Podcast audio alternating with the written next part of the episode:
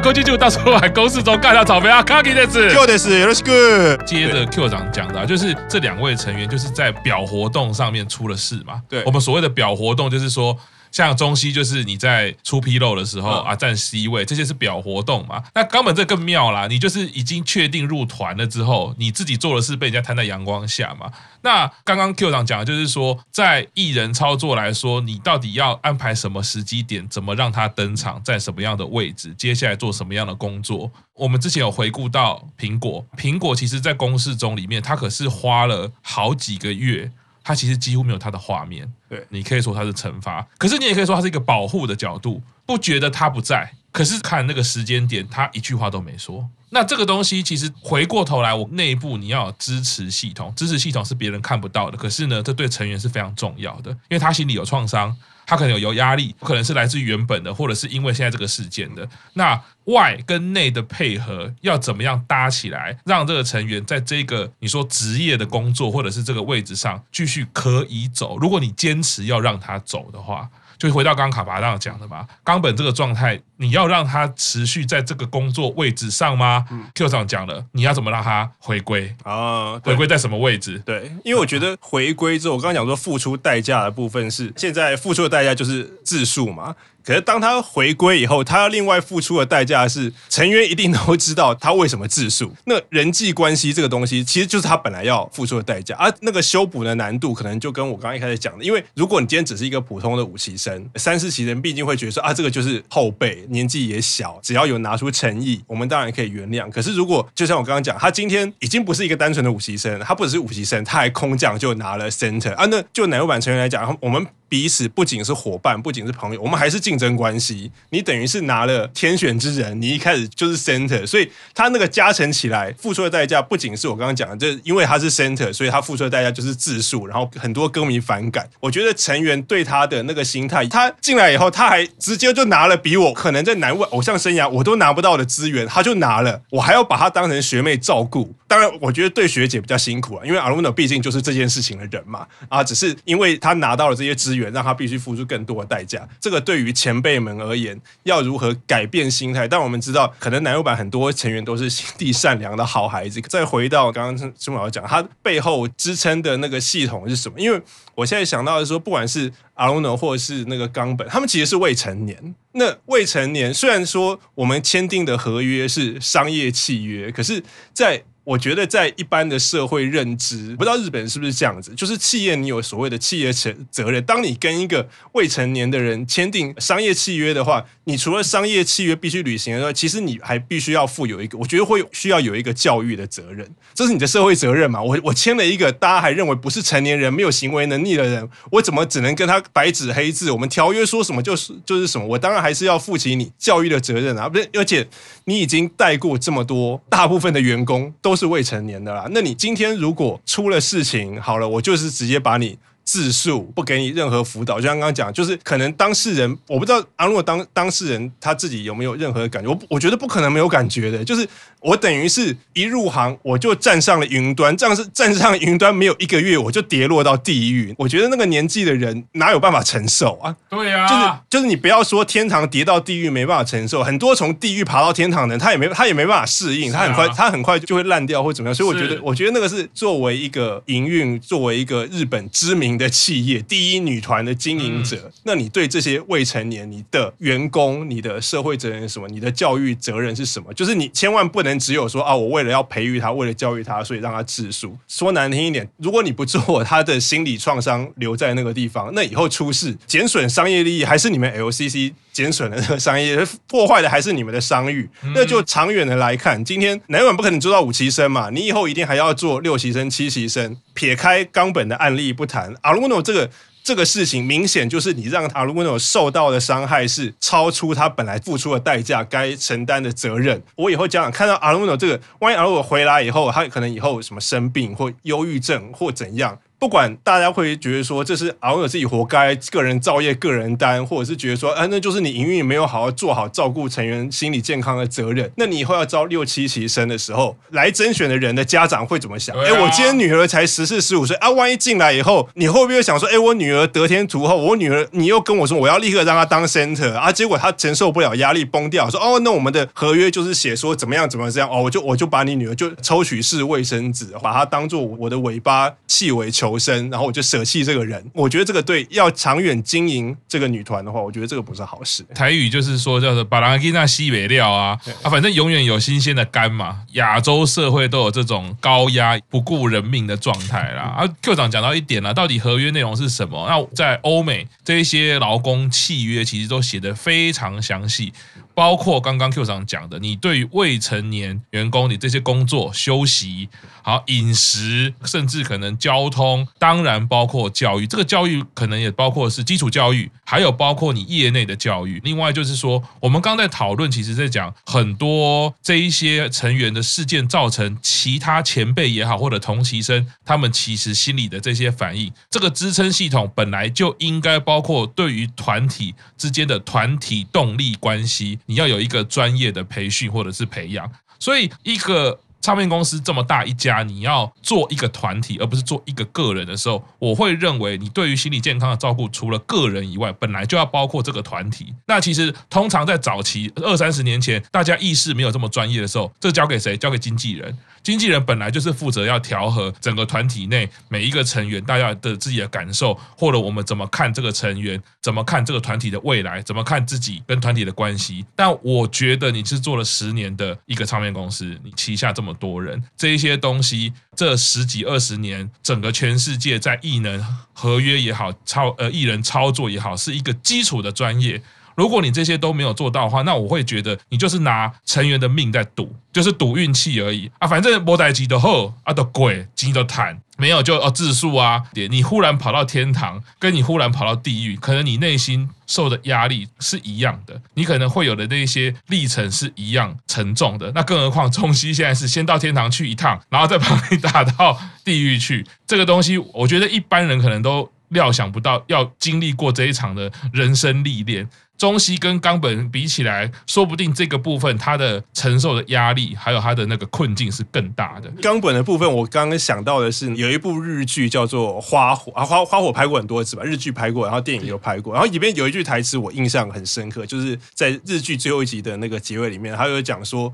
我们每个人都还在路途中，只要活着，人生就不会是坏结局。我觉得，我觉得我想要把这句话送给冈本。我不知道，当然，当然，我不，当然，我不是说他会去轻生或是怎么样，只是我觉得，就像我前面讲，我觉得对于冈本，我只是没有办法接受说把他作为乃木坂的成员，然后当做商品来贩售。我觉得那个粉丝现在已经很明显没有人要买单。可是我觉得，既然在纪录片里面你有那么好的。芭蕾舞的才华，然后你在芭蕾舞上面努力了那么久，其实我觉得 不一定要真的那么坚持，继续在偶像这条路走下去，因为你毕竟你的人生还有很长。然后你加入乃木坂，其实还不到半年，现在才三，你十二月才决定嘛，现在才三个月，那你何必要继续坚持留在这边呢？而且。就像我们讲，即使留在这边，我也不觉得 LC 就没有那么好啊。就是你看，就就那么烂啊。就是你看中把中西弄成这样，然后我觉得站在 LC 的角度，他会有一个想法，就是说我当然可以跟你和平分手最好，我当然是可以解约。然后我当初以后没有这种人，可是我如果觉得你很难搞，我就是要把你留在公司里面，然后我用合约去束缚你。讲直白一点，我要确保你以后不会再伤害到我，因为你出去已经有合约，你都已经做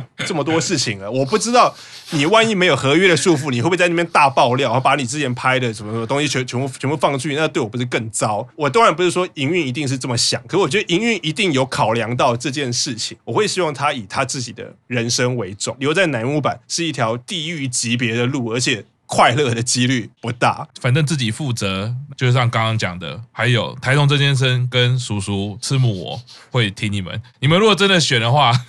我们两个等一下生写生写先那个，等一下处理，等一下处理。好，冈本还有剩，冈本还有剩，没问题。等一下帮你处理。所以我我自己是会觉得啦，如果我相信有一些不管是刚入坑的听众，或者是说对于这些事件可能没有那么关注的听众啦，那你或许可以用不同的角度。度看看冈本。那不管觉得是负面的情绪跟正面的情绪，我们也都分享了。那如果你觉得你心有余力，站在粉丝的角度，我相信还是会有人可以给中西跟冈本一些机会。如果他们真的选择了，我觉得不妨大家就维持这个缘分。那当然，如果他们选择的是离开，我们也就祝福他们。我还蛮关注这件事情的，哦，所以其实看的资料有点多。哦，那首先就是呃，其实从刚刚在讲池田的时候呢，好险你不是说首先从刚刚在讲小川的时候，这数这太长了，天哪，这已经是昨开场的以时候录音录音时间已经是昨天的事情。对，我刚才算了一下哦，池田是最下面那一个啊，请请请请请，毕毕竟我入坑没有很久，所以很多远古时期的事情不是很懂。对，所以我要先讲一件事情，就是上个礼拜，最近邱元康出书嘛，他就到处打书，然后上礼拜的关八节目的主角就是邱元康，虽然他本人没有上节目，嗯，派飞鸟去而已。哦，但是他对所有就是其他的词曲作者想要问他的问题，他都好好的回答，而且那个回答是我看这个节目看这么久，就是以长度来讲是最有诚意的，每一个问题的回答都超级长。嗯，然后其中他有一段在讲到你的名字是希望这一首歌的创作背景。对，他说，他看乃木坂的这些孩子们，每个都是没有自信的样子，所以他写了你的名字是希望，然后希望让这一些没有自信的孩子向世界上的人传达说，你看，像我们这样的人也能够唱出这么有希望的歌。这边我就有一个疑虑，就是因为我们现在看到的一起生，并不是他所说的那个样子，可是就触动到我的另外一个想法，就是说，乃木坂的选人会不会是？根本不是我们所想的那样子，他们想要选的就是这一种没有自信的、对自己怀疑的、人际关系不好的，然后放在这个团体里面，把他们往一个好的方向引导。这说不定才是当初他们做乃木坂最希望呈现给大家的东西，也说不定。那刚刚就是各位前辈们分享了很多很多的例子，我也想到说，前两天 Key 讲的毕业演唱会，他最后在致辞的时候也讲说，他当初入团的时候，也是在人际关系上是是有很多困扰的。如果以这个脉络来看的话，其实这是五期生有很多在他们自己的访谈里面有讲到说，他们其实是不一定是明讲，但是你可以感觉出来他们是对自己是没有什么自信的。我会觉得很多人会怀疑为什么要选中西跟冈本这两个人。我会觉得如果以这样子的选人标准来讲的话，我会觉得没有什么问题啊。中西跟冈本他们就很适合这样子的情境。他们本身就是非常不完美、有很多缺陷的人。那甚至你说他冈本有霸凌的潜力，以我自己的了解啦，我觉得这个可能赤木老师会比我专业。但是以我自己对人的观察，就是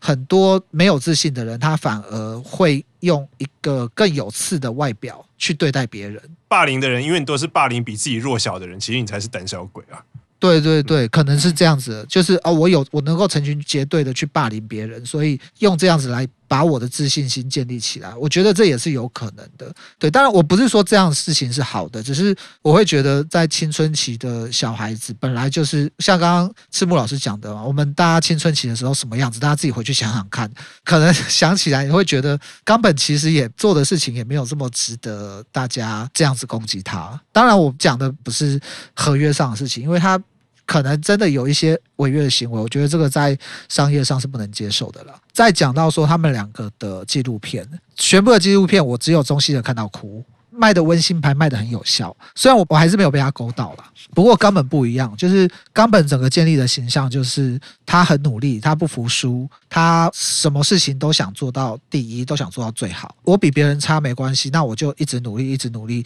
做到能够超越他们为止。我们今天的主题是要选。第二个推嘛，那我一直在想说，我的第二个推到底要是什么样子？我会觉得第二个推美空，我是完全被外表迷惑。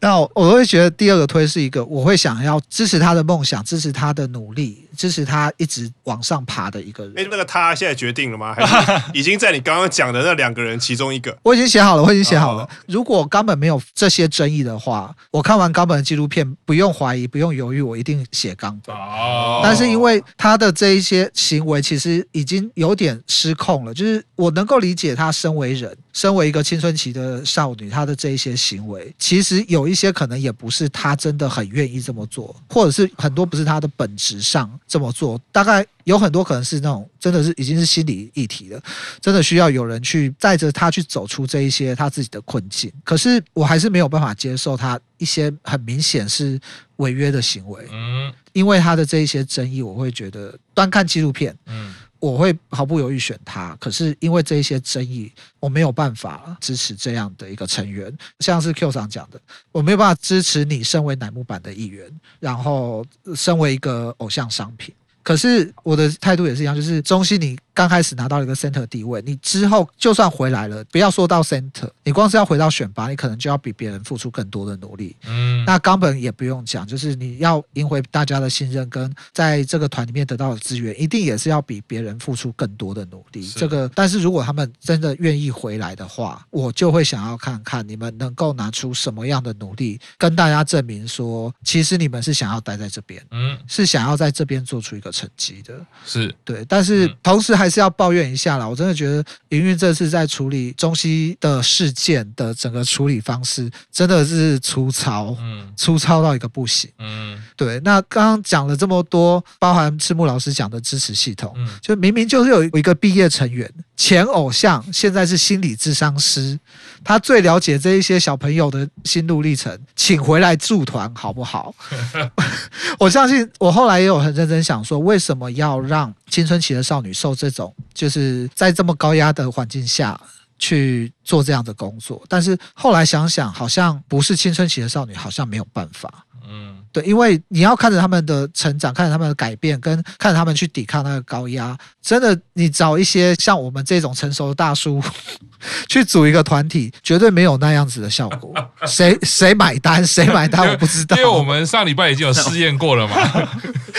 我们根本不可能接受任何高压，我会直接翻脸。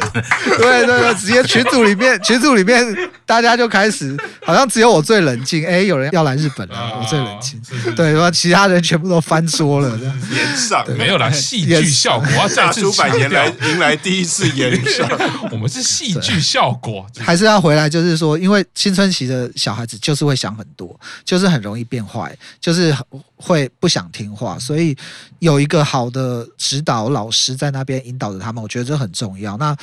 县城就有一个前辈，现在是心理智商师，真的，请营运好好认真考虑，请他来帮助这些后辈们。是是，刚刚说到关于霸凌这个议题啊，推荐啊，基础的一本书叫做《第三类猩猩》，作者是这个贾德·戴蒙。他其实就是《枪炮、钢铁与病菌》的作者，哎，这个作者很有名吧？普利兹奖的第三类猩猩在讲什么事情？就是整个地球上哺乳类动物跟我们基因最接近的黑猩猩，唯二这两种物种会集体因为非生存必要性而产生将同类虐待致死，而且很欢愉的行为。他整本书的最大宗旨，你会觉得很反省的，就是。